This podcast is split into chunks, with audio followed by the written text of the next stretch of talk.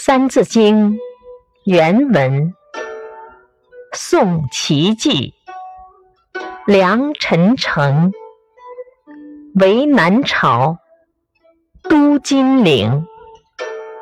解释：晋朝王室南迁以后，不久就衰亡了，继之而起的是南北朝时代。南朝包括宋、齐、梁、陈。国都建在金陵，启示南北朝时的南朝包括宋、齐、梁、陈。